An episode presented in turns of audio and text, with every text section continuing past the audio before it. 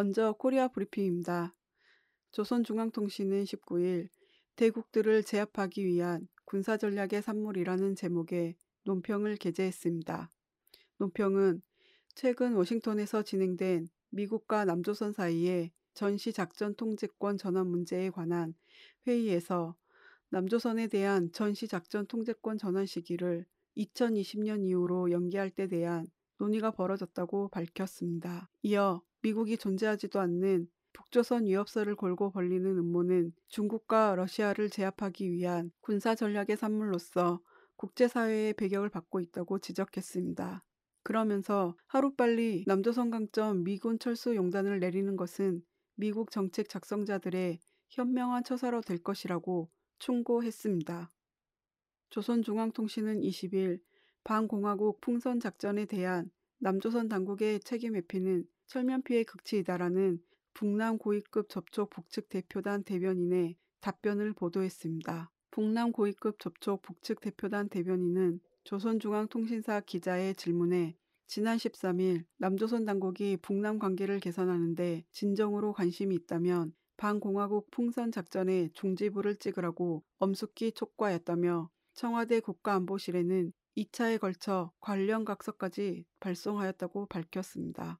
계속해서 남조선 당국자들이 쌍방 합의에 따른 삐라살포 중지 문제를 두고 체제상 특성과 헌법상 표현의 자유와 같은 기본적 권리 때문에 통제 불능이라고 고집하고 있는 것은 어불성설이라고 비판했습니다. 그러면서 남북 사이의 신뢰를 조성하자는 청와대 공언이 진중에서 나온 것이라면 삐라 살포를 무조건 중단하는 실천적인 용단을 내리게 될 것이다라며 북남 관계 개선의 출로는 여기에 있다고 못 박았습니다.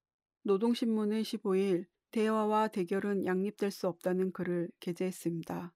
신문은 남조선 당국자들은 대화니 뭐니 하면서도 낡은 대결 관념을 버리지 못하고 북남 관계 개선에 장애를 조성하고 있다고 지적했습니다.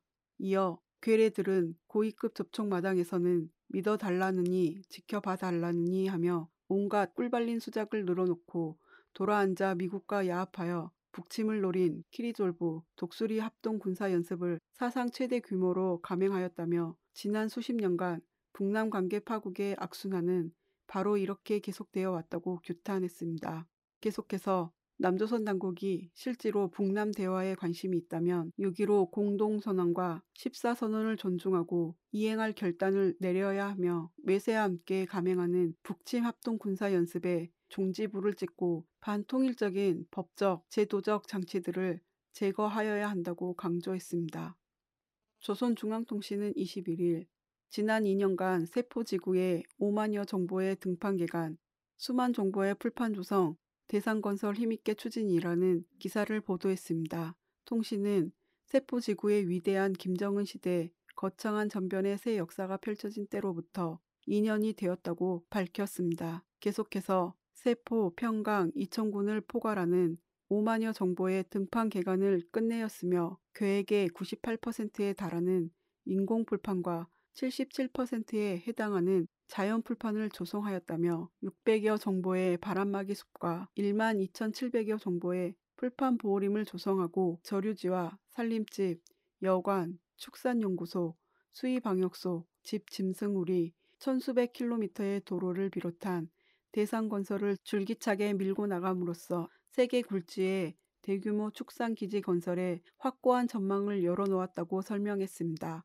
그러면서 조선은 결심하면 한다는 백절불굴의 기상을 지닌 개척자들의 투쟁에 의해 2년도 안 되는 짧은 기간에 세포지구는 위대한 조선 노동당의 힘, 사회주의의 힘, 국민 대단결의 힘이 어떤 기적을 낳았는가를 온 세상에 똑똑히 보여주며 대변혁의 시대가 안아온 흐뭇한 새 모습을 완연히 드러내고 있다고 강조했습니다.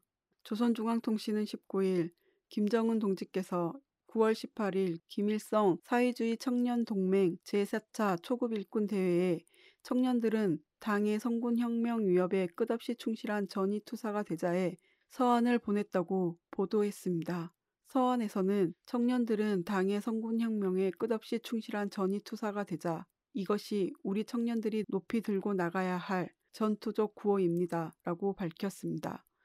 그러면서 청년들은 최고사령관의 명령을 단숨에 최상의 수준에서 집행하는 인민군대의 군인 정신, 군인 본때를 따라 배워 당의 방침들을 당에서 정해준 시간에 당에서 요구하는 높이에서 철저히 관철하여야 합니다. 사회주의 조국을 수호하는 데서 결사대가 되어야 합니다. 사회주의 강성국가 건설에서 선봉대 돌격대가 되어야 합니다. 라고 설명했습니다. 이어 청년동맹 초급 일꾼들은 당의 성군혁명 용도를 앞장에서 받들어 청년들이 당을 따라 곧바로 나아가도록 이끌어주는 기관차가 되어야 합니다라며 우리의 모든 청년들이 당의 용도 따라 성군혁명 위협의 완성을 위한 역사적 진군길에서 청년 전위의 영웅적 기기를 남김없이 떨쳐가리라는 것을 굳게 믿습니다라고 표명했습니다. 이어서 남코리아 브리핑입니다. 세월호 참사 국민대책회의는 19일 국민과 함께 세월호 특별법을 만들겠다는 기자회견을 열었습니다. 국민대책회의는 박 대통령은 상권 분립을 훼손한다며 진상조사위에 수사권과 기소권을 줄 수 없다고 유가족과 국민들의 요구를 정면 거부했다고 지적했습니다. 이어 국정을 이끌어가는 대통령으로서 책임감이라고는 찾아볼 수 없고 오직 내 말대로 하라는 오만만이 넘쳤다며 후한무치하고 짐이 곧 국가라는 독재의 냄새마저 풍기는 국민을 향한 협박이 아닐 수 없다고 비난했습니다. 국민대책회의는 세월호 특별법 제정을 위한 현수막 걸기와 노란 리본, 배지 달기, 10만 킬로미터 행진 사업 등 국민들과 함께 할 수 있는 활동을 대폭 강화하고 함께할 가칭, 진상규명과 안전사회를 위한 약속 지킴이를 조직한다고 밝혔습니다. 구체적으로는 9월 27일 서울 광화문 광장에서 범국민대회 개최, 10월 3일 무박 2일의 대규모 진도 기다림 버스 진행, 11월 1일 참사 200일을 기점으로 전국 집중 집결 범국민대회를 개최할 예정입니다. 현재 진행되고 있는 국회 광화문 청운동 농성장은 유지 강화한다는 방침입니다. 세월호 유가족과 관련한 이른바 대리기사 폭행 사건이 상당 부분 왜곡 과장된 사실이 확인됐습니다. 사건 발생 장소 CCTV 원본 파일을 입수해 분석한 내용을 뉴스K가 19일 단독 보도했습니다. 뉴스K는 대다수 언론이 집단 폭행 장면이라고 반복적으로 보여준 화면은 폭행 장면으로 보기 어렵다며 집단 폭행을 당했다는 대리기사가 뒤로 빠져 있었기 때문이라고 밝혔습니다. 그러면서 많은 언론이 사람들이 떼지어 움직이는 장면을 유가족들이 대리 운전 기사를 폭행하는 장면이라고 보도했지만 이는 사실과 다르다고 보도했습니다. 사건의 진상과 별개로 가족 대책위 집행부 9명이 전원 사태에 새 집행부를 구성할 예정입니다.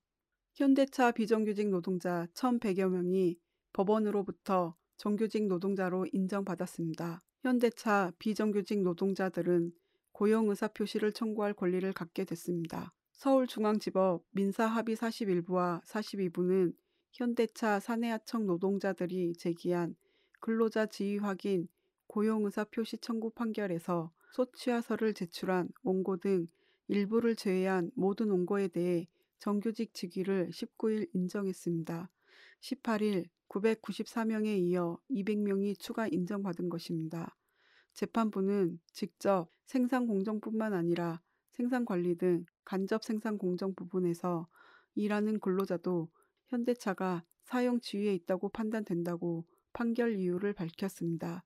이번 판결로 현대차가 원고들에게 배상해야 할 임금 및 손해배상은 약 81억 원입니다. 현대차 비정규직 노조는 기자회견을 열고 현대차는 조속히 비정규직 노동자들을 정규직으로 전환하라고 촉구했습니다. 하지만 고용노동부는 현대차는 특별 근로감독 대상이 아니라는 입장입니다. 이번 판결이 삼성전자 서비스, 기아자동차, 현대하이스코 등을 상대로 각각 진행 중인 비슷한 재판에도 영향을 미칠 것으로 보입니다.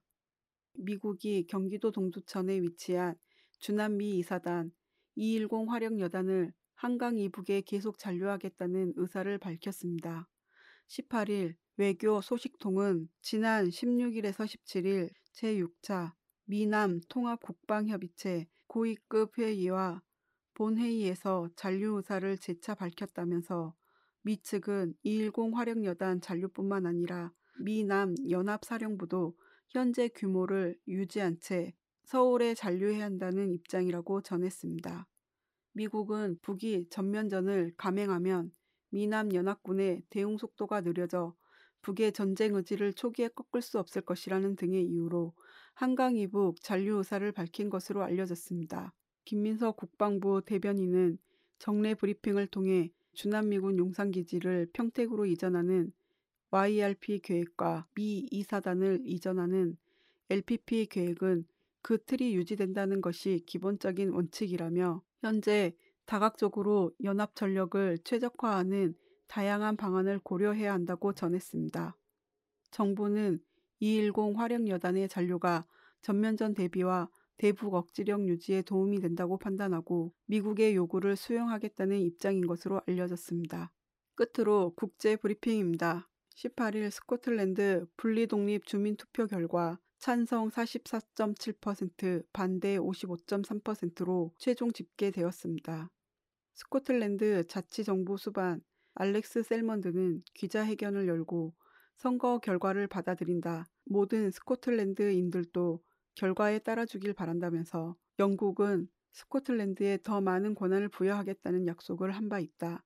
약속이 신속하게 이행돼야 한다고 강조했습니다. 캐머런 총리와 영국 주요 3당은 16일 독립안 부결을 호소하며 스코틀랜드 자치권 확대 합의문을 공개한 바 있습니다. 합의문에 따르면 영국 연방은 기존 자치권과 새로운 권한을 스코틀랜드 의회에 부여하고 신속히 추진하여 영국 연방의 모든 자원을 균등하게 공유할 기회를 보장한다고 약속했습니다. 스코틀랜드 분리 독립 주민투표 결과에 상관없이 19일 까탈루나주 의회가 11월 9일 스페인에서 분리독립 주민투표안을 찬성 106표, 반대 28표로 통과시켰다고 AP통신이 전했습니다. 까탈루나주 의회 의장은 까탈루나 사회와 주의회의 과반수가 독립을 원하고 이제 우리는 이 공공협의를 위한 법적 수단도 갖게 됐다고 밝혔습니다.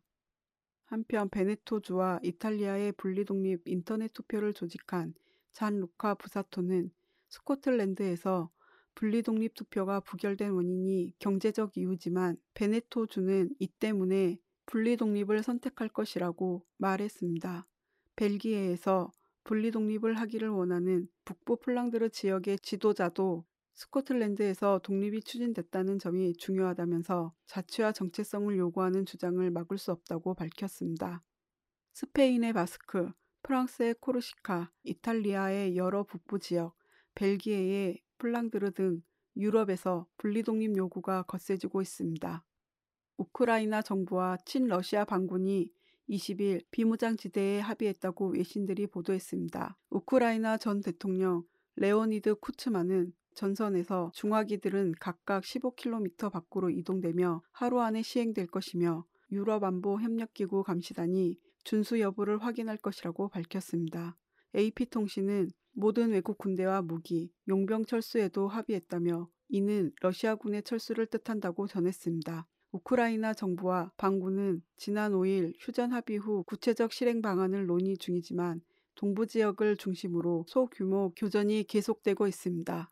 노동신문은 21일 논평에서 오바마는 475명의 미군 병력을 이라크에 추가 파병하겠다고 발표하였다며 미국의 이번 행동은 테러 분자 소탕이라는 간판 밑에 또다시 시리아를 비롯한 주권 국가들의 군사적 공습을 강행하여 힘의 방법으로 세계를 지배하려는 변함없는 야망의 발로이다라고 비판했습니다.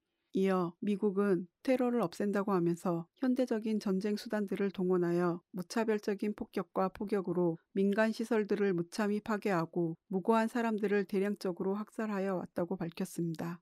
그러면서 미국이 벌이는 반테러전은 안정을 이룩하고 평화적인 질서를 세우기 위한 것이 아니라 침략적 목적과 지배주의 야망을 실현하기 위한 것이다. 이것을 통하여 미국의 반테러전의 부당성과 범죄성이 더욱 뚜렷이 실증되었다고 규명했습니다. 코리아 포커스 주간 브리핑이었습니다.